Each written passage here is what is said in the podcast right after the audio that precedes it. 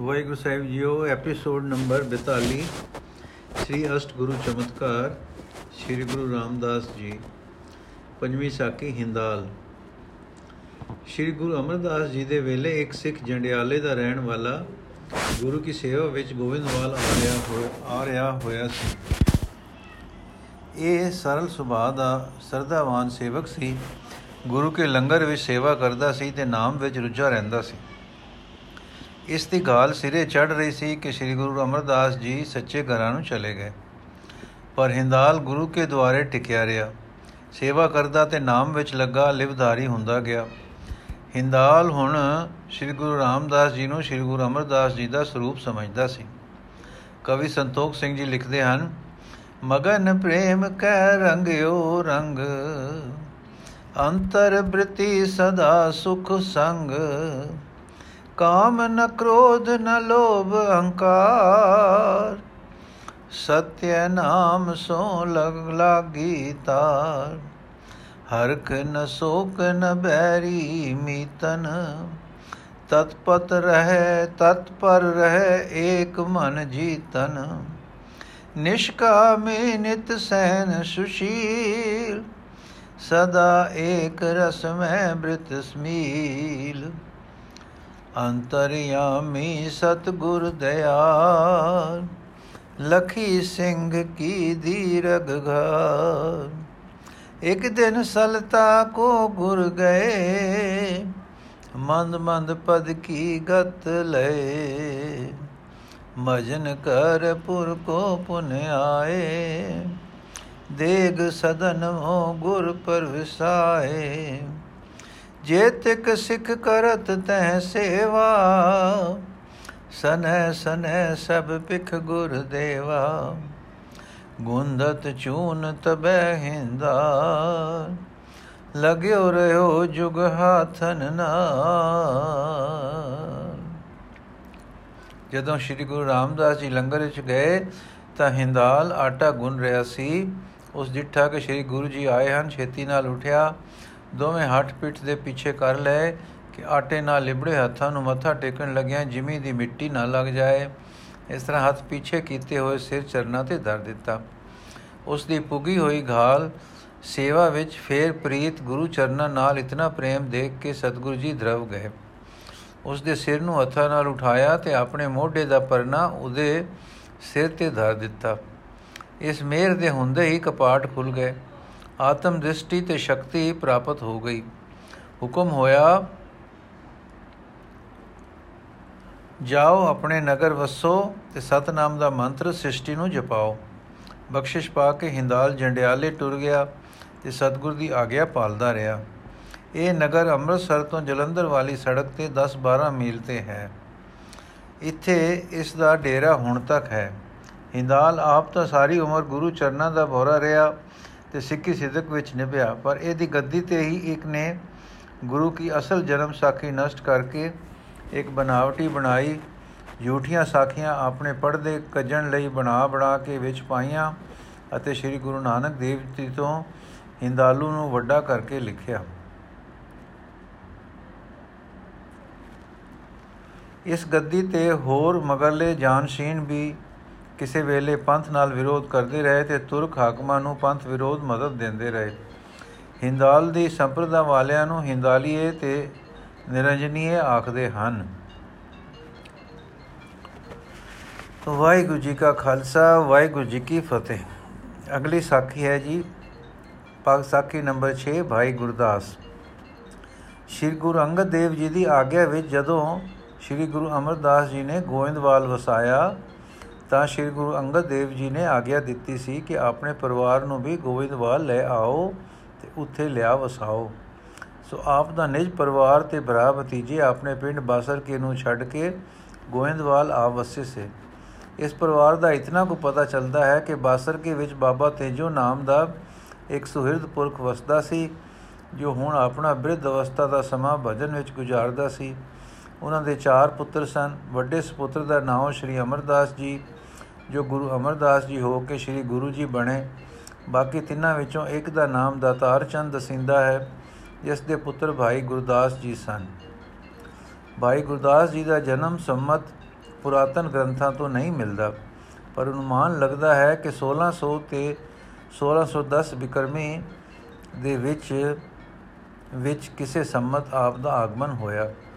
ਉੱਪਰ ਅਸੀਂ ਦੱਸ ਆਏ ਹਾਂ ਕਿ ਸ੍ਰੀ ਗੁਰੂ ਅੰਗਦ ਦੇਵ ਜੀ ਦੀ ਆਗਿਆ ਪਾ ਕੇ ਸ੍ਰੀ ਗੁਰੂ ਅਮਰਦਾਸ ਜੀ ਆਪਣੇ ਸਾਰੇ ਪਰਿਵਾਰ ਨੂੰ ਗੋਇੰਦਵਾਲ ਲੈ ਆਏ ਸੀ। 1609 ਬਿਕਰਮੀ ਵਿੱਚ ਸ੍ਰੀ ਗੁਰੂ ਅੰਗਦ ਦੇਵ ਜੀ ਸੱਚਖੰਡ ਪਿਆਰਨਾ ਕਰ ਗਏ ਤੇ ਸ੍ਰੀ ਗੁਰੂ ਅਮਰਦਾਸ ਜੀ ਗੱਦੀ ਤੇ ਬਿਰਾਜੇ। ਭਾਈ ਗੁਰਦਾਸ ਸਾਹਿਬ ਦੇ ਜੀਵਨ ਦਾ ਪਹਿਲਾ ਹਿੱਸਾ ਗੋਇੰਦਵਾਲ ਵਿੱਚ ਬੀਤਿਆ। ਆਪ ਦੇ ਬਚਪਨ ਕੁਮਾਰ ਅਵਸ, ਕਿਸ਼ੋਰ ਅਵਸਥਾ ਦੇ ਹਾਲਾਤ ਨਹੀਂ ਮਿਲਦੇ, ਪਰ ਸਾਰਾ ਪਰਿਵਾਰ ਗੋਇੰਦਵਾਲ ਵਿੱਚ ਜਾਣ ਕਰਕੇ ਆਪ ਦਾ ਇਹ ਜੀਵਨ ਗੁਰ ਪ੍ਰਭਾਵ ਤੇ ਸਤਸੰਗ ਦੇ ਮੰਡਲ ਵਿੱਚ ਬੀਤਿਆ। ਇਹ ਗੱਲ ਸਪਸ਼ਟ ਹੀ ਹੈ। ਆਪ ਦੀ ਬਾਣੀ ਪੜਨ ਤੇ ਕੋਈ ਸ਼ੁਭਾ ਨਹੀਂ ਰਹਿੰਦਾ ਕਿ ਆਪ ਨੂੰ ਸਮੇਂ ਦੀ, ਸ਼ਾਸਤਰਾਂ ਦੀ ਵਾਕਫੀ ਤੇ ਫਾਰਸੀ ਦੀ ਜਾਣਕਾਰੀ ਕਾਫੀ ਸੀ। ਸੋ ਇਹ ਖਿਆਲ ਕਰ ਲੈਣਾ ਸੱਚ ਤੋਂ ਦੂਰ ਨਹੀਂ ਹੋਵੇਗਾ ਕਿ ਆਪ ਦੀ ਪਾਲਣਾ ਪੋਸ਼ਣਾ ਤੇ ਵਿਦਿਆ ਗੋਇੰਦਵਾਲ ਵਿੱਚ ਹੋਈ, ਜਿੱਥੇ ਕਿ ਪੰਡਤ ਤੇ ਫਾਰਸੀ ਦਾਨ ਵੀ ਸਨ ਅਤੇ ਆਉਂਦੇ ਜਾਂਦੇ ਵੀ ਸਨ। ਇਹ ਸਮਾਨ ਨਵੀਂ ਨਗਰੀ ਵਿੱਚ ਸੁੱਤੇ ਸਿੱਧ ਹੋ ਜਾਣ ਕਰ, ਜਾਣੇ ਸਨ ਤੇ ਵਿਸ਼ੇਸ਼ ਕਰਕੇ ਗੁਰੂ ਨਿਵਾਸ ਸਥਾਨ ਹੋਣ ਕਰਕੇ ਹਰ ਮਤ ਦੇ ਵਿਦਵਾਨ ਤੇ ਹਰ ਵਿਦਿਆ ਦੇ ਜਾਣਕਾਰ ਸਾਧੂ ਸੰਤ ਗੁਰਦਰਸ਼ਨਾਂ ਨੂੰ ਆਉਂਦੇ ਸਨ। ਗੋਇੰਦਵਾਲ ਸ਼ਾਹ ਰਾਹ ਦਾ ਪਤਨ ਸੀ। ਉਸ ਸਮੇਂ ਸ਼ਾਹੀ ਸੜਕ ਗੋਇੰਦਵਾਲ ਹੋ ਕੇ ਹੋਣ ਵਾਲੇ ਨੁਰੰਗਾਬਾਦ ਤੋਂ ਤੇ ਤਰਨਤਾਰਨ ਦੇ ਉਪਰੋਂ ਜਬਾਲ ਥਾਣੀ ਲਾਹੌਰ ਨੂੰ ਜਾਂਦੀ ਸੀ। ਐਉਂ ਗੋਇੰਦਵਾਲ ਤੋਂ ਆਮ ਲੋਕੀ ਲੰਘਦੇ ਸਨ ਤੇ ਵਿੱਚ ਵਿੱਚ ਵਿੱਚ ਗੁਣੀ ਜਨ ਵੀ ਲੰਘਦੇ ਤੇ ਟਿਕਦੇ ਸਨ। ਸੋ ਇੱਥੇ ਇਹ ਹੋਣ ਖਾਰ ਬਿਰਵਾ ਫੁੱਟਦੀ, ਮਸੂ ਦੇ, ਮਸੂ ਭੈ ਦੀ ਉਮਰੇ ਗੁਰਮੁਖੀ ਹਿੰਦੀ ਤੇ ਸੰਸਕ੍ਰਿਤ ਤੇ ਫਾਰਸੀ ਆਦ ਵਿਦਿਆ ਨਾਲ ਹਰੀਆਵਲਾ ਹੋ ਗਿਆ ਤੇ ਸ਼ਾਸਤਰਾਂ ਉਪਨਿਖਦਾਂ ਪੁਰਾਣਾ ਦੀ ਚੋਖੀ ਵਾਕਫੀਅਤ ਨਾਲ ਪ੍ਰਫੁੱਲਿਤ ਹੋ ਗਿਆ। ਨਾਲ ਹੀ ਘਰ ਦੇ ਸੱਚੇ ਸਤਸੰਗ ਕਰਕੇ ਰੂਹਾਨੀ ਫਲਾਂ ਨਾਲ ਸਫਲ ਹੋ ਗਿਆ। ਇੱਕ ਪਾਸੇ ਸੀ ਵਿਦਿਆ ਨੂੰ ਦਿਮਾਗ ਦੀ ਖੇਚ ਖੇਚ ਨਾਲ ਜੀਉਗੀ ਨਾਲ ਜਿਉਰੀ ਜਾਣ ਦਾ ਸ਼ੌਕ।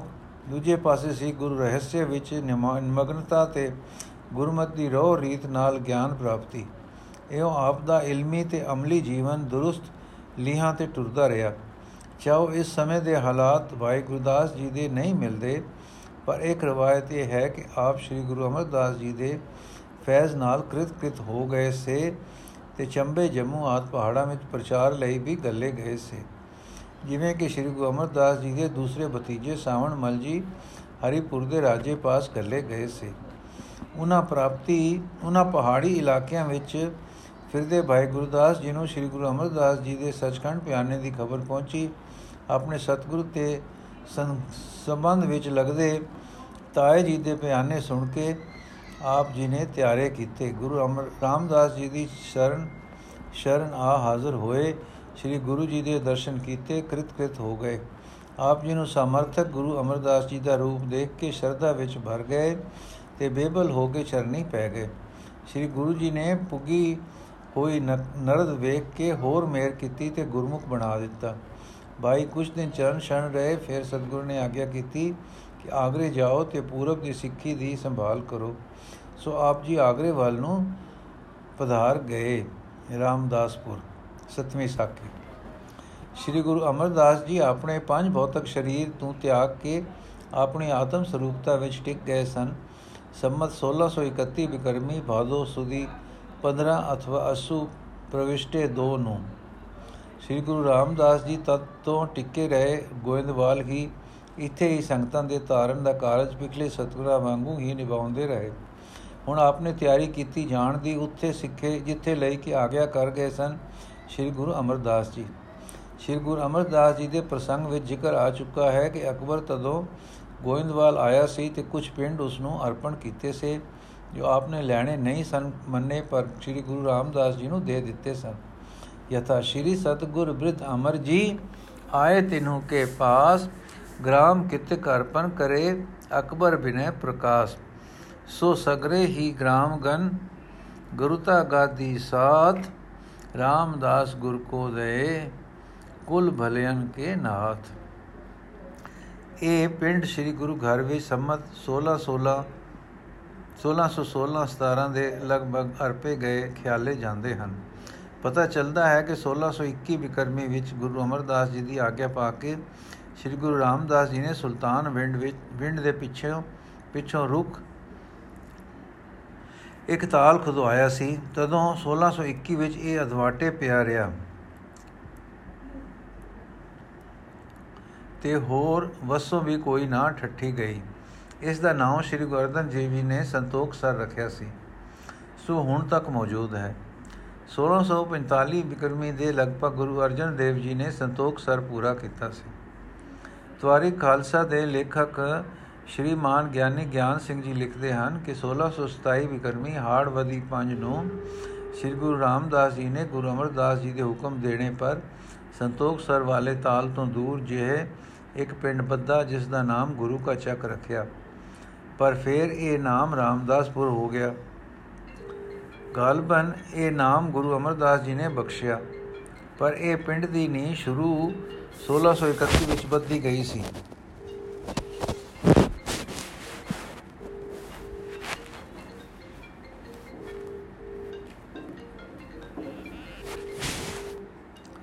ਅਨੁਮਾਨੀ ਜਾਂਦੀ ਹੈ। ਪਰ ਇਹ ਪਿੰਡ ਦੀ ਨੀ ਸ਼ੁਰੂ 1631 ਵਿੱਚ ਬੱਦੀ ਗਈ ਵੀ ਅਨੁਮਾਨੀ ਜਾਂਦੀ ਹੈ।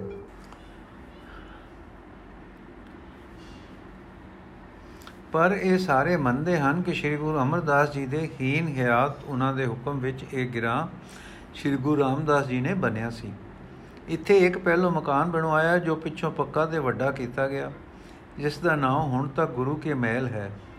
ਜਿਸ ਨੂੰ ਗੁਰੂ ਅਮਰਦਾਸ ਜੀ ਨੇ ਚਰਨ ਪਾ ਕੇ ਆਪਣੀ ਪਾਵਨਤਾ ਨਾਲ ਪਵਿੱਤਰ ਕਰ ਦਿੱਤਾ ਸੀ। ਇਸ ਦੇ ਉਰੇ ਨਾਲ ਵਾਰ ਹੀ ਬਾਜ਼ਾਰ, ਨਾਲ ਨਾਲ ਵਾਰ ਹੀ ਬਾਜ਼ਾਰ ਪਿਆ। ਤਦੋਂ ਤੋਂ ਹੁਣ ਤੱਕ ਇਸ ਦਾ ਨਾਮ ਗੁਰੂ ਕਾ ਬਾਜ਼ਾਰ ਹੈ। ਇੱਥੇ ਵਸੋਂ ਤਦੋਂ ਤੋਂ ਹੋ ਗਈ ਸੀ। 22 ਸਾਲੋਂ ਆਦ ਗੁਰੂ ਸਿੱਖਾਂ ਨੇ ਬੜੀ ਸੇਵਾ ਕੀਤੀ ਸੀ। ਗੁਰੂ ਕਾ ਬੱਦਾ ਚੱਕ ਹੋਣ ਕਰਕੇ ਦੂਰੋਂ ਨੇੜਿਓਂ ਸਿੱਖ ਆ ਵਸੇ ਤੇ ਸੁਲਤਾਨ ਵਿੰਡ ਤੁੰਗ ਗੁਮਟਾਲਾ, ਗਿਲਵਾਲੀ ਚਾਟੀ ਵਿੰਡ ਬਾੜੀ ਆਦ ਪਿੰਡਾਂ ਦੇ ਗੱਬੇ ਹੋਣ ਕਰਕੇ ਇੱਥੋਂ ਆ ਕੇ ਹਟੀਆਂ ਪਾਉਣ ਵਾਲਿਆਂ ਦਾ ਵਪਾਰ ਟੁਰ ਪਿਆ ਸੀ ਤੇ ਗੁਰੂ ਕਾ ਬਾਜ਼ਾਰ ਵਸ ਪਿਆ ਸੀ। ਇਹ ਕੁਝ ਬਨਵਾ ਕੇ ਆਪ ਗੋਬਿੰਦਵਾਲ ਗਏ ਤੇ ਸ੍ਰੀ ਗੁਰੂ ਅਮਰਦਾਸ ਜੀ ਨੂੰ ਦੱਸਿਆ, ਆਹ ਕੁਝ ਬਣ ਗਿਆ ਹੈ। ਕਵੀ ਜੀ ਲਿਖਦੇ ਹਨ, ਤਬ ਸ਼੍ਰੀ ਰਾਮਦਾਸ ਚਲ ਗਏ, ਚਰਨ ਕਮਲ ਗੁਰ ਬੰਦਤ ਭਏ। ਸਗਰੀ ਕਾਰ ਕਰੀ ਸੁਬਤਾਈ ਸਦਨ ਗ੍ਰਾਮ ਸਿਰਜੇ ਸਮੁਦਾਈ। ਤਾਲ ਕਛੁਕ ਖਨਵਾਨ, ਮਾ ਖਨਵਾਵਨ ਕੀ ਨਾਮ ਜਥਾ ਹੁਕਮ ਗਵਰ ਰਾਵਰ ਨੇ ਦੀਨਾ। ਕਦੇ ਕਦੇ ਗੁਰੂ ਅਮਰਦਾਸ ਜੀ ਆਪ ਨੂੰ ਰਾਮਦਾਸਪੁਰੇ ਜਾ ਕੇ ਫੇਰਾ ਮਾਰ ਆਉਣ ਦਾ ਹੁਕਮ ਦਿਆ ਕਰਦੇ ਸਨ। ਤਦ ਆਪ ਇੱਥੇ ਫੇਰਾ ਪਾ ਜਾਂਦੇ ਹੁੰਦੇ ਸਨ। ਯਥਾ ਤਵਾਰੀ ਖਾਲਸਾ ਵਿੱਚ ਲਿਖਿਆ ਹੈ ਕਿ ਸਤ ਕਤਕ ਸੰਬਤ 1630 ਬਿਕਰਮੀ ਨੂੰ ਗੁਰੂ ਰਾਮਦਾਸ ਜੀ ਨੂੰ ਗੁਰੂ ਕੇ ਚੱਕ ਆ ਕੇ ਗੁਰੂ ਅਮਰਦਾਸ ਜੀ ਦੇ ਹੁਕਮ ਅਨੁਸਾਰ ਅੰਮ੍ਰਿਤ ਸਰੋਵਰ ਦਾ ਤਾਲ ਪਟਾਉਣਾ ਸ਼ੁਰੂ ਕੀਤਾ ਸੀ। ਪਰ ਫਿਰ ਗੋਇੰਦਵਾਲ ਚਲੇ ਗਏ ਸਨ। ਉੱਥੇ ਇਹ ਵੀ ਲਿਖਿਆ ਹੈ ਕਿ ਤਲ ਨੂੰ ਪੱਕਾ ਕਰਨ ਦਾ ਕੰਮ ਗੁਰੂ ਰਾਮਦਾਸ ਜੀ ਨੇ 1635 ਵਿੱਚ ਆਰੰਭਿਆ ਸੀ। ਸ੍ਰੀ ਗੁਰੂ ਅਮਰਦਾਸ ਜੀ, ਸ੍ਰੀ ਗੁਰੂ ਰਾਮਦਾਸ ਜੀ ਨੂੰ ਰਾਮਦਾਸਪੁਰੇ ਜਾ ਰਹਿਣ ਤੇ ਅੰਮ੍ਰਿਤ ਸਰੋਵਰ ਤੇ ਹਰੀ ਮੰਦਰ ਬਣਾਉਣ ਦੀ ਆਗਿਆ ਦੇ ਗਏ ਸਨ। ਉਸ ਮੁਜਬ ਹੁਣ ਗੁਰੂ ਰਾਮਦਾਸ ਜੀ ਦੀ ਇੱਛਾ ਇੱਥੇ ਆ ਵਸਣੇ ਦੀ ਹੋ ਗਈ। ਹੁਣ ਤੱਕ ਇੱਥੇ ਹੀ ਗੋਇੰਦਵਾਲ ਵਿੱਚ ਗੁਰੂ ਗਾਦੀ ਸੰਭਾਲੀ ਤੇ ਪ੍ਰਚਾਰ ਕੀਤਾ। ਪਿੱਛੇ ਕਈ ਪ੍ਰਸੰਗ ਇੱਥੇ ਹੀ ਵਰਤੇ। ਦੇਸ਼-ਦੇਸ਼ ਵਿੱਚ ਬੜੀ ਪ੍ਰਸਿੱਧੀ ਹੋ ਗਈ ਤੇ ਸਭ ਪਾਸਿਓਂ ਸੰਗਤਾਂ ਉਮੜ ਆਈਆਂ। ਗੁਰਸਿੱਖੀ ਪੰਜਾਬ ਵਿੱਚ ਹੀ ਨਹੀਂ, ਪੂਰਬ, ਮੱਧ ਦੇਸ਼, ਸਿੱਧ ਸਿੰਧ ਤੇ ਦੱਖਣ ਤੱਕ, ਉੱਪਰ ਬੁਖਾਰੇ ਤੱਕ ਫੈਲ ਗਈ ਸੀ। ਜਿੱਥੇ ਵਸਦੇ ਸਿੰਧੀ ਪੰਜਾਬੀ ਵਪਾਰੀ ਸਿੱਖੀ ਵਿੱਚ ਆ ਰਹੇ ਸਨ ਹੋਰ ਵੀ ਪ੍ਰਚਾਰ ਬਹੁਤ ਵੱਧ ਰਿਹਾ ਸੀ। ਸ੍ਰੀ ਗੁਰੂ ਜੀ ਹੁਣ ਸ੍ਰੀ ਗੁਰੂ ਅਮਰਦਾਸ ਜੀ ਦੀ ਆਗਿਆ ਅਨੁਸਾਰ ਉਹਨਾਂ ਦੇ ਹੁਕਮ ਵਿੱਚ ਵਸਾਏ ਨਗਰ ਰਾਮਦਾਸਪੁਰੇ ਵਿੱਚ ਜਾ ਵਸਣ ਦਾ ਸੰਕਲਪ ਕਰਕੇ ਗੋਇੰਦਵਾਲ ਦੇ ਸਾਰੇ ਸਹੁਰੇ ਪਰਿਵਾਰ ਤੋਂ ਵਿਦਾ ਹੋ ਕੇ ਆਪਣੇ ਚੱਕ ਆ ਗਏ। ਜੈਸਾ ਲਿਖਿਆ ਹੈ ਕਿ ਗੁਰੂ ਜੀ ਨੇ ਮੋਹਨ ਜੀ ਮੋਰੀ ਜੀ ਸਾਰੇ ਪਰਿਵਾਰ ਨੂੰ ਆਖਿਆ, ਹਮਕੋ ਗੁਰੂ ਕੀ ਆਗਿਆ ਹੈ ਸੁਦਾ ਸਰੋਵਰ ਕੋ ਖਨਵਾਵਨ ਤੁਮ ਵੀ ਆਇਸ ਕਰੋ ਅਲਾਵਨ ਇਸ ਪ੍ਰਕਾਰ ਸਭ ਦੀ ਪਸੰਦਤਾ ਲੈ ਕੇ ਸ਼੍ਰੀ ਗੁਰੂ ਜੀ ਦੀ ਆਗਿਆ ਅਨੁਸਾਰ ਖੁਸ਼ੀ-ਖੁਸ਼ੀ ਆਪਣੇ ਚੱਕ ਆ ਵਸੇ, ਜਿਸ ਥਾਂ ਨੂੰ ਗੁਰੂ ਕੇ ਮਹਿਲ ਆਖਦੇ ਹਨ। ਦੋ ਚਾਰ ਦਿਨ ਆਰਾਮ ਕਰਕੇ ਜਦੋਂ ਆਪਣੀ ਨਿਤ ਕਿਰਿਆ, ਆਪਣੀ ਰੀਤ ਮੁਜਬ ਟੁਰ ਪਈ, ਤਾਂ ਗੁਰੂ ਅਮਰਦਾਸ ਜੀ ਦੇ ਸਮੇਂ ਹੀ ਸਰੋਵਰ ਪੁੱਟਣ ਦੀ ਸੇਵਾ ਜੋ ਆਪ ਆਰੰਭ ਗਏ ਸਨ, ਫੇਰ ਸ਼ੁਰੂ ਕਰਵਾਈ। ਸਰੋਵਰ ਦੀ ਸੇਵਾ ਕਰਵਾਉਂਦਿਆਂ ਇੱਕ ਦਿਨ ਗੁਰੂ ਜੀ ਦੇ ਲਾਹੌਰ ਦੇ ਕੁਝ ਸੰਬੰਧੀ ਮਿਲਣ ਆਏ ਤੇ ਬੇਨਤੀ ਕੀਤੀ ਕਿ ਕੁਝ ਚਿਰ ਲਈ ਲਾਹੌਰ ਆਪਣੇ ਘਰ ਭਾਗ ਲਾਓ ਤੇ ਉੱਥੇ ਸਿੱਖੀ ਦਾ ਪ੍ਰਚਾਰ ਕਰੋ, ਜੋ ਪਰਿਵਾਰ ਤੇ ਸ਼ਹਿਰ ਦੀ, ਦੇ ਲੋਕ ਵੀ ਸਤਨਾਮ ਦੇ ਗੱਫੇ ਲੈ ਕੇ ਭਵਸਾਗਰ ਨੂੰ ਤਾਰਨ। ਸੋ ਬਿਨੇ ਮੰਨ ਕੇ ਗੁਰੂ ਜੀ ਚਲੇ ਗਏ ਤੇ ਕੁਝ ਮਹੀਨੇ ਉੱਥੇ ਟਿੱਕੇ। ਸਤਨਾਮ ਦਾ ਛਤਰ ਝੁਲਾਇਆ ਤੇ ਸੈਂਕੜੇ ਜੀਵ ਪਾਪ ਜੀਵਨਾ ਤੋਂ ਬਚਾਏ। ਆਪ ਨੇ ਆਪਣੇ ਘਰ ਨੂੰ ਤਦੋਂ ਹੀ ਧੁਆ ਕੇ ਧਰਮਸ਼ਾਲਾ ਬਣਾ ਦਿੱਤਾ। ਨਾਲ ਇੱਕ ਖੂਹ ਲਵਾ ਦਿੱਤਾ ਜੋ ਹੁਣ ਤੱਕ ਹੈ। ਫਿਰ ਆਪ ਰਾਮਦਾਸਪੁਰੇ ਆ ਗਏ। ਅੰਮ੍ਰਿਤ ਸਰੋਵਰ ਦੀ ਸੇਵਾ ਆਰੰਭ ਸਮੇਂ ਦਾ ਇੱਕ ਕ੍ਰਿਸ਼ਮਾ। ਸ੍ਰੀ ਗੁਰੂ ਰਾਮਦਾਸ ਜੀ ਜਦ ਕਾਰ ਸੇਵਾ ਕਰਵਾ ਰਹੇ ਸਨ ਤਾਂ ਇੱਕ ਕ੍ਰਿਸ਼ਮਾ ਵਰਤਿਆ। ਕਈ ਸਜਣਾ ਦਾ ਖਿਆਲ ਹੈ ਕਿ ਇਹ ਵਾਰਤਾ ਪੰਜਵੇਂ ਪਾਤਸ਼ਾਹ ਦੇ ਸਮੇਂ ਹੋਈ। ਕਵੀ ਸੰਤੋਖ ਸਿੰਘ ਜੀ ਵੀ ਇਹੀ ਹਾਲ ਲਿਖਦੇ, ਗੱਲ ਲਿਖਦੇ ਹਨ। ਪਰ ਪੰਜਵੇਂ ਪਾਤਸ਼ਾਹ ਦੇ ਪ੍ਰਸੰਗ ਵਿੱਚ ਇਹ ਵਾਰਤਾ ਜੋ ਅੱਗੇ ਲਿਖਦੇ ਹਾਂ, ਵਰਣਨ ਕਰਕੇ ਕਵੀ ਜੀ ਆਪ ਹੀ ਲਿਖਦੇ ਹਨ ਕਿ ਕਈ ਸਿੱਖ ਇਸ ਵਾਰਤਾ ਨੂੰ ਗੁਰੂ ਰਾਮਦਾਸ ਜੀ ਦੇ ਸਮੇਂ ਵਿੱਚ ਵਰਤੀ ਲਿਖਦੇ ਹਨ।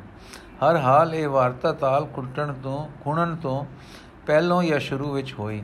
ਸ੍ਰੀ ਭਾਈ ਗੁਰਦਾਸ ਜੀ ਲਿਖਦੇ ਹਨ, ਪੂਰਨ ਤਾਲ ਘਟਾਇਆ ਗੁਰੂ ਰਾਮਦਾਸ ਜੀ ਨੇ ਸੀ ਸੀ ਸ਼੍ਰੀ ਰਾਮਦਾਸ ਜੀ ਨੇ ਸੀ ਸੋ ਵਾਰਤਾ ਗੁਰੂ ਰਾਮਦਾਸ ਜੀ ਦੇ ਸਮੇਂ ਹੋਈ ਠੀਕ ਜਾਪਦੀ ਹੈ। ਭਾਈ ਗੁਰਦਾਸ ਜੀ ਦਾ ਵਾਕ, ਪੂਰਨ ਤਾਲ ਘਟਾਇਆ ਅੰਮ੍ਰਿਤਸਰ ਵਿੱਚ ਜੋਤ ਜਗਾਵੇ। ਵਾਰਤਾ ਇਸ ਪ੍ਰਕਾਰ ਹੈ। ਪਤਿਵ੍ਰਤਾ 8ਵੀਂ ਸਾਖੀ। ਮਾਝੇ ਵਿੱਚ ਇੱਕ ਨਗਰ ਹੈ ਪੱਟੀ। ਅਸਲ ਵਿੱਚ ਕਦੇ ਇਸ ਦਾ ਨਾਮ ਪਿਆ ਸੀ ਚੀਨਾਪਤੀ। ਇੱਥੇ ਕਿਸੇ ਹਿੰਦ ਐਸ਼ਵਰਜ ਦੇ ਸਮੇਂ ਚੀਨ ਦਾ ਸਹਿਜ਼ਾਦਾ ਆਇਆ ਤੇ ਰੱਖਿਆ ਗਿਆ ਸੀ। ਤਦੋਂ ਨਾਮ ਪਿਆ ਸੀ ਚੀਨਾਪਤੀ। ਸਮੇਂ ਬਦਲ ਜਾਣ ਤੇ ਨਾਮ ਪਤੀ ਦਾ ਪੱਟੀ ਰਹਿ ਗਿਆ ਤੇ ਚੀਨਾ ਉੱਡ ਗਿਆ। ਇਹ ਨਗਰ ਪਿੱਛੋਂ ਪਰਗਨੇ ਦਾ ਇੱਕ ਵੱਡਾ ਨਗਰ ਬਣ ਗਿਆ। ਇੱਥੋਂ ਦਾ ਇੱਕ ਕਾਰਦਾਰ ਸੀ ਜੋ ਸਾਰਾ ਮਾਮਲਾ ਉਗਾਉਂਦਾ ਸੀ, ਉਗਰਾਉਂਦਾ ਸੀ ਤੇ ਮੁਗਲ ਰਾਜ ਦਾ ਇੱਕ ਅਹੁਦੇਦਾਰ ਰਾਜਿਆਂ ਤੋਂ ਵਸੀਕਾਰ ਰੱਖਦਾ ਸੀ।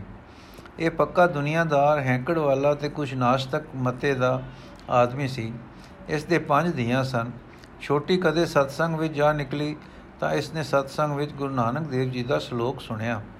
ਸ਼ਲੋਕ ਮਹਲਾ ਪਹਿਲਾ। ਪੁਰਖਾ ਬਿਰਖਾ ਤੀਰਥਾ ਟਟਾ ਮੇਘਾਂ ਖੇਤਾ, ਦੀਪਾ ਲੋਆ ਮੰਡਲਾ ਖੰਡਾ ਵਰ ਭੰਡਾ ਅੰਡ ਜੇ ਰਜੁਤ ਪੁਛਾ ਖਾਣੀ ਸੇਤ ਜਾ, ਸੋ ਮਿਤ ਜਾਣੇ ਨਾਨਕਾ ਸਰਾ ਮੇਰਾ ਜਨਤਾ। ਨਾਨਕ ਜੰਤ ਪਾਏ ਕੈ ਸਮਾਲੇ ਸਭਨਾ। ਜਿਨ ਕਰਤੇ ਕਰਨਾ ਕੀਆ ਚਿੰਤਾ ਵੀ ਕਰਨੀ ਤਾਂ। ਸੋ ਕਰਤਾ ਚਿੰਤਾ ਕਰੇ, ਜਿਨੀ ਉਪਾਇਆ ਜਗ। ਤਿਸ ਜੋ ਹਾਰੀ ਸਵਸਤ ਤਿਸ ਤਿਸ ਦੀ ਬਾਣ ਅਬਗ। ਨਾਨਕ ਸੱਚੇ ਨਾਮ ਬਿਨ ਕਿਆ ਟਿੱਕਾ ਕਿਆ ਤਗ। ਇਸ ਸ਼ਲੋਕ ਦੀ ਵਿਆਵਿਆ ਵਿਆਵਿਆ ਤੇ ਇਸ ਸੰਬੰਧੀ ਕਥਾ ਸੁਣ ਕੇ ਬੀਬੀ ਕਰਤਾਰ ਦੀ ਕੁਦਰਤ ਨਾਲ ਇੱਕਦਮ ਨਿਸ਼ਚੇ ਦੇ ਘਰ ਪਹੁੰਚ ਕੇ ਮਨ ਦੀ ਮਨ ਵਿੱਚ ਈਸ਼ਵਰ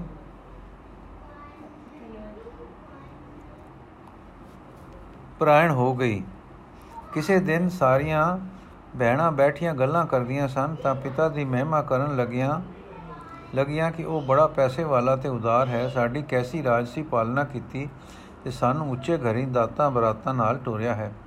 ਬਾਪੂ ਦੀਆਂ ਨਿੱਤੀਆਂ ਦਾਤਾਂ ਕਰਕੇ ਅਸੀਂ ਸਹੁਰੇ ਸੁਖੀ ਹਾਂ। ਛੋਟੀ ਚੁੱਪ ਬੈਠੀ ਸੀ, ਇਹ ਅਜੇ ਵਿਆਹੀ ਨਹੀਂ ਸੀ। ਇਸ ਨੂੰ ਪੁੱਛਣ ਲੱਗੀਆਂ ਕਿ ਤੂੰ ਵੀ ਕੁਝ ਬੋਲ। ਉਸਨੇ ਕਿਹਾ, ਤੁਸੀਂ ਸੱਚ ਕਿਹਾ ਹੈ ਪਿਤਾ ਜੀ ਬੜੇ ਦਾਤਾ ਹਨ, ਪਰ ਪਿਤਾ ਜੀ ਦਾ ਦਾਤਾ ਪ੍ਰਭੂ ਹੈ। ਸਭ ਨੂੰ ਉਹ ਦੇ ਉਹ ਦੇ ਤੇ ਪਾਲ ਰਿਹਾ ਹੈ। ਜੇ ਉਹ ਨਾ ਦੇਵੇ ਤਾਂ ਪਿਤਾ ਜੀ ਕੁਝ ਨਹੀਂ ਦੇ ਸਕਦੇ। ਸੋ ਅਸਲ ਦਾਤਾ ਉਹੀ ਹੈ। ਭੈਣਾਂ ਨੂੰ ਗੁੱਸਾ ਲੱਗਾ ਤੇ ਉਹਨਾਂ ਨੇ ਪਿਤਾ ਨੂੰ ਵੱਧ ਘਟ ਗੱਲਾਂ ਦੱਸ ਕੇ ਭੁਤਲਾ ਦਿੱਤਾ। ਪਿਤਾ ਨੇ ਬੁਲਾ ਕੇ ਪੁੱਛਿਆ ਤਾਂ ਕਾਕੀ ਨੇ ਉਹ ਗੱਲ ਕਹਿ ਸੁਣਾਈ ਕਿ ਸਭ ਦਾ ਦਾਤਾ ਭਗਵਾਨ ਹੈ, ਉਹੀ ਮਾਲਕ ਪਾਲਕ ਹੈ ਪਿਤਾ ਜੀਓ ਆਪ ਦਾ ਦਾਤਾ ਉਹੀ ਹੈ। ਪਿਤਾ ਨੇ ਕਿਹਾ, ਜੇ ਮੈਂ ਤੈਨੂੰ ਕੰਗਾਲ ਨਾਲ ਵਿਆਹ ਦਿਆਂ ਤੇ ਕੁਛ ਨਾ ਦਿਆਂ ਤਾਂ ਦੇਖਾਂ RAM ਤੇਰੇ ਵਾਸਤੇ ਦਾਜ ਦੇਣ ਦੋਣ, ਦੇਣ ਆਏਗਾ, ਲੈ, ਦੋਣ ਲੈ ਆਵੇਗਾ। ਤਾਂ ਤੇਰੇ ਵਾਸਤੇ ਦਾਜ ਦੋਣ ਲੈ ਆਵੇਗਾ। ਕਾਕੀ ਨੇ ਮੂੰਹ ਨੀਵਾ ਪਾ ਲਿਆ ਤੇ ਉਹ ਪਦ ਆਖੇ ਕਿ ਸਭ ਦਾਤਿਆਂ ਦਾ ਦਾਤਾ ਉਹੀ ਹੈ ਬਾਕੀ ਭੈਣਾਂ ਨੇ ਕਿਹਾ ਕਿ ਪਿਤਾ ਜੀ, ਸਾਡੇ ਦਾਤਾ ਤੁਸੀਂ ਹੋ, ਪ੍ਰਤੱਖ ਦੇ ਰਹੇ ਹੋ, ਦਾਤਾ ਹਰ ਪ੍ਰਕਾਰ ਦੀਆਂ। ਗੱਲ ਕੀ ਗੁੱਸੇ ਭਰੇ ਇੱਕ ਹੈਕੜੀ ਪਿਤਾ ਨੇ ਆਪਣੇ ਬਰਾਦਰੀ ਦੇ ਇੱਕ ਕੰਗਾਲ ਆਦਮੀ ਨੂੰ ਲੱਭ ਕੇ ਉਸ ਨਾਲ ਜੋ ਸ਼ਰੀਰ ਕਰਕੇ ਵੀ ਰੋਗੀ ਸੀ, ਧੀ ਨੂੰ ਵਿਆਹ ਦਿੱਤਾ ਤੇ ਦਾਜ ਦੌਣ ਕੁਛ ਨਾ ਦਿੱਤਾ। ਦਿੜ ਧਰਮ ਬੀਬੀ ਇਸ ਹੋਣੀ ਨੂੰ ਸਿਰ ਤੇ ਧਰ ਕੇ ਅਪਾਜ ਪਤੀ ਨਾਲ ਟੁਰ ਗਈ।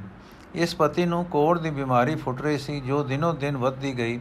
ਕਾਕੀ ਨੂੰ ਫੇਰ ਇਹ ਜੀਵਨ ਅਖਤਿਆਰ ਕਰਨਾ ਪਿਆ ਕਿ ਪਤੀ ਨੂੰ ਲੈ ਕੇ ਇੱਕ ਖਾਰੀ ਵਿੱਚ ਬਿਠਾ ਕੇ ਚਾਈ ਫਿਰੇ। ਪਿੰਡਾਂ ਜਾਂ ਨਗਰਾਂ ਦੀਆਂ ਗਲੀਆਂ ਵਿੱਚ ਜਾ ਕੇ ਟੁੱਕਰ ਮੰਗ ਲਿਆਵੇ। ਇਸ ਤਰ੍ਹਾਂ ਫਿਰਦੇ ਪਤੀ ਨੇ ਕਿਹਾ ਕਿ, ਭਗਵਾਨੇ, ਐਵੇਂ ਨਾ ਪਈ ਘੁੰਮ ਚੱਲ ਤੀਰਥਾਂ ਨੂੰ ਚੱਲ। ਸਹਜੇ ਸਾਜੇ ਕਦੇ ਮੰਗਦੇ ਪਿੰਡੇ ਪਹੁੰਚ ਕੇ ਕੁਝ ਇਸ਼ਨਾਨ ਕਰਕੇ ਪਾਪ ਕੱਟੇ ਜਾਣ ਤਾਂ ਅਗਲਾ ਜਨਮ ਸਮਰੇ। ਇਹ ਸਲਾਹ ਕਰਕੇ ਬੀਬੀ ਖਾਰੀ ਚਾਈ ਮੰਗਦੀ ਪਿੰਦੀ ਗੁਰੂ ਕੇ ਚੱਕ ਆ ਗਈ। ਨਗਰੀ ਤੋਂ ਦੂਰ ਥਾਂ ਜਿੱਥੇ ਅੱਜਕੱਲ ਦਰਬਾਰ ਸਾਹਿਬ ਵਿੱਚ ਦੁੱਖ ਭੰਜਨੀ ਦੀ ਬੇਰ ਹੈ, ਇੱਥੇ ਕੁਵਾਰ ਸੋਹਣੀ ਛਾਂ ਦੇਖ ਕੇ ਤੇ ਥੋੜੀ ਥਾਂ ਤੇ ਥੜੇ ਖੜੇ ਜਲ ਨੂੰ ਤੇ ਉਸ ਦੇ ਵੇਲੇ ਦੀ ਵੀ ਰਹੀ, ਵਹਿ ਰਹੀ ਸਮੀਰ ਨੂੰ ਤੱਕ ਕੇ ਪਤੀ ਦੀ ਖਾਰੇ ਨੂੰ ਜਲ ਕਿਨਾਰੇ ਛੋੜ ਗਈ ਤੇ ਆਪ ਰੋਟੀ ਮੰਗਣ ਪਿੰਡ ਨੂੰ ਚਲੀ ਗਈ।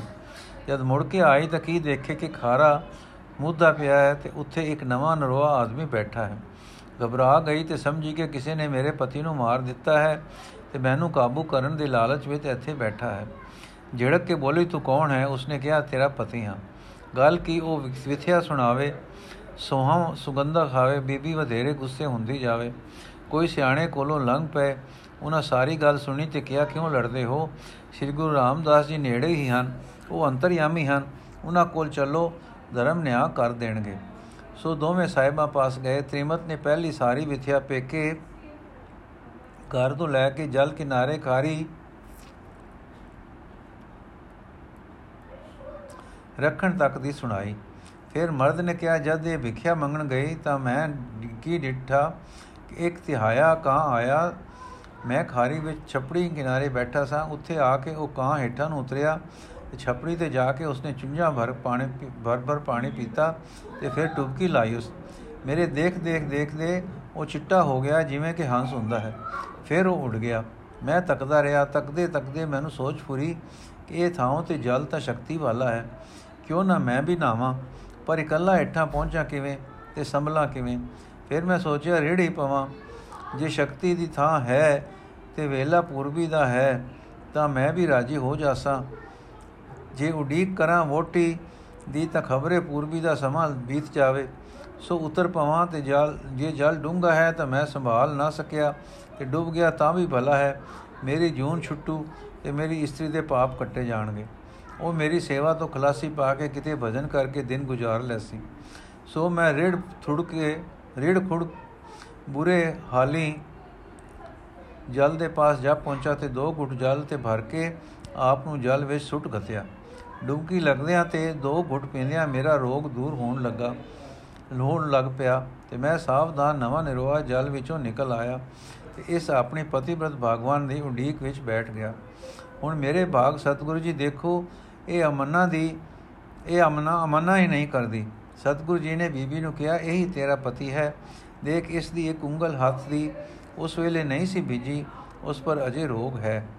ਦੇਖ ਐ ਪਰ ਬੀਬੀ ਨੇ ਡਿੱਠਾ ਠੀਕ ਉਂਗਲ ਦੇ ਰੋਗ ਉਸੇ ਤਰ੍ਹਾਂ ਹੈ ਸੀ। ਤਦ ਸਾਹਿਬ ਦੋਹਾਂ ਨੂੰ ਨਾਲ ਲੈ ਕੇ ਸੰਗਤ ਸਮੇਤ ਤੁਰ ਪਏ। ਥਾਂ ਨੇੜੇ ਹੀ ਸੀ। ਜਲ ਦੇ ਕੋਲ ਆ ਕੇ ਆਪਨੇ ਕਿਹਾ, ਲੈ ਭਾਈ ਆਪਣੀ ਉਂਗਲ ਜਲ ਵਿੱਚ ਪਾ।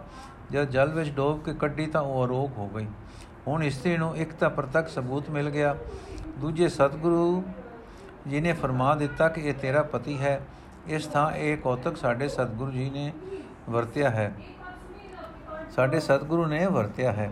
ਤਾਂ ਕਿ ਜਗਤ ਨੂੰ ਪਤਾ ਲੱਗ ਜਾਵੇ ਕਿ ਇਹੀ ਥਾਂ ਹੈ ਜਿੱਥੇ ਸ੍ਰੀ ਗੁਰੂ ਨਾਨਕ ਦੇਵ ਜੀ ਬੈਠੇ ਸਨ ਤੇ ਦੱਸ ਗਏ ਸਨ ਕਿ ਇਹ ਟਿਕਾਣਾ ਹਰੀ ਭਜਨ ਦਾ ਹਰ ਮੰਦਰ ਹੋਏਗਾ ਉਹ ਥਾਂ ਹੈ ਜਿੱਥੇ ਸ੍ਰੀ ਗੁਰੂ ਰਾਮਦਾਸ ਜੀ ਦੇ ਹੁਕਮ ਵਿੱਚ ਅਸਾਂ ਕਦੇ ਕੁਝ ਮਿੱਟੀ ਪਟਵਾਈ ਸੀ, ਜੋ ਹੁਣ, ਜੋ ਕੁਝ ਰੁੜ ਰੁੜ, ਜੋ ਜੋ ਕੁਝ ਰੁੜ ਰੁੜ ਕੇ ਵਿੱਚ ਜਾ ਪਈ ਸੀ।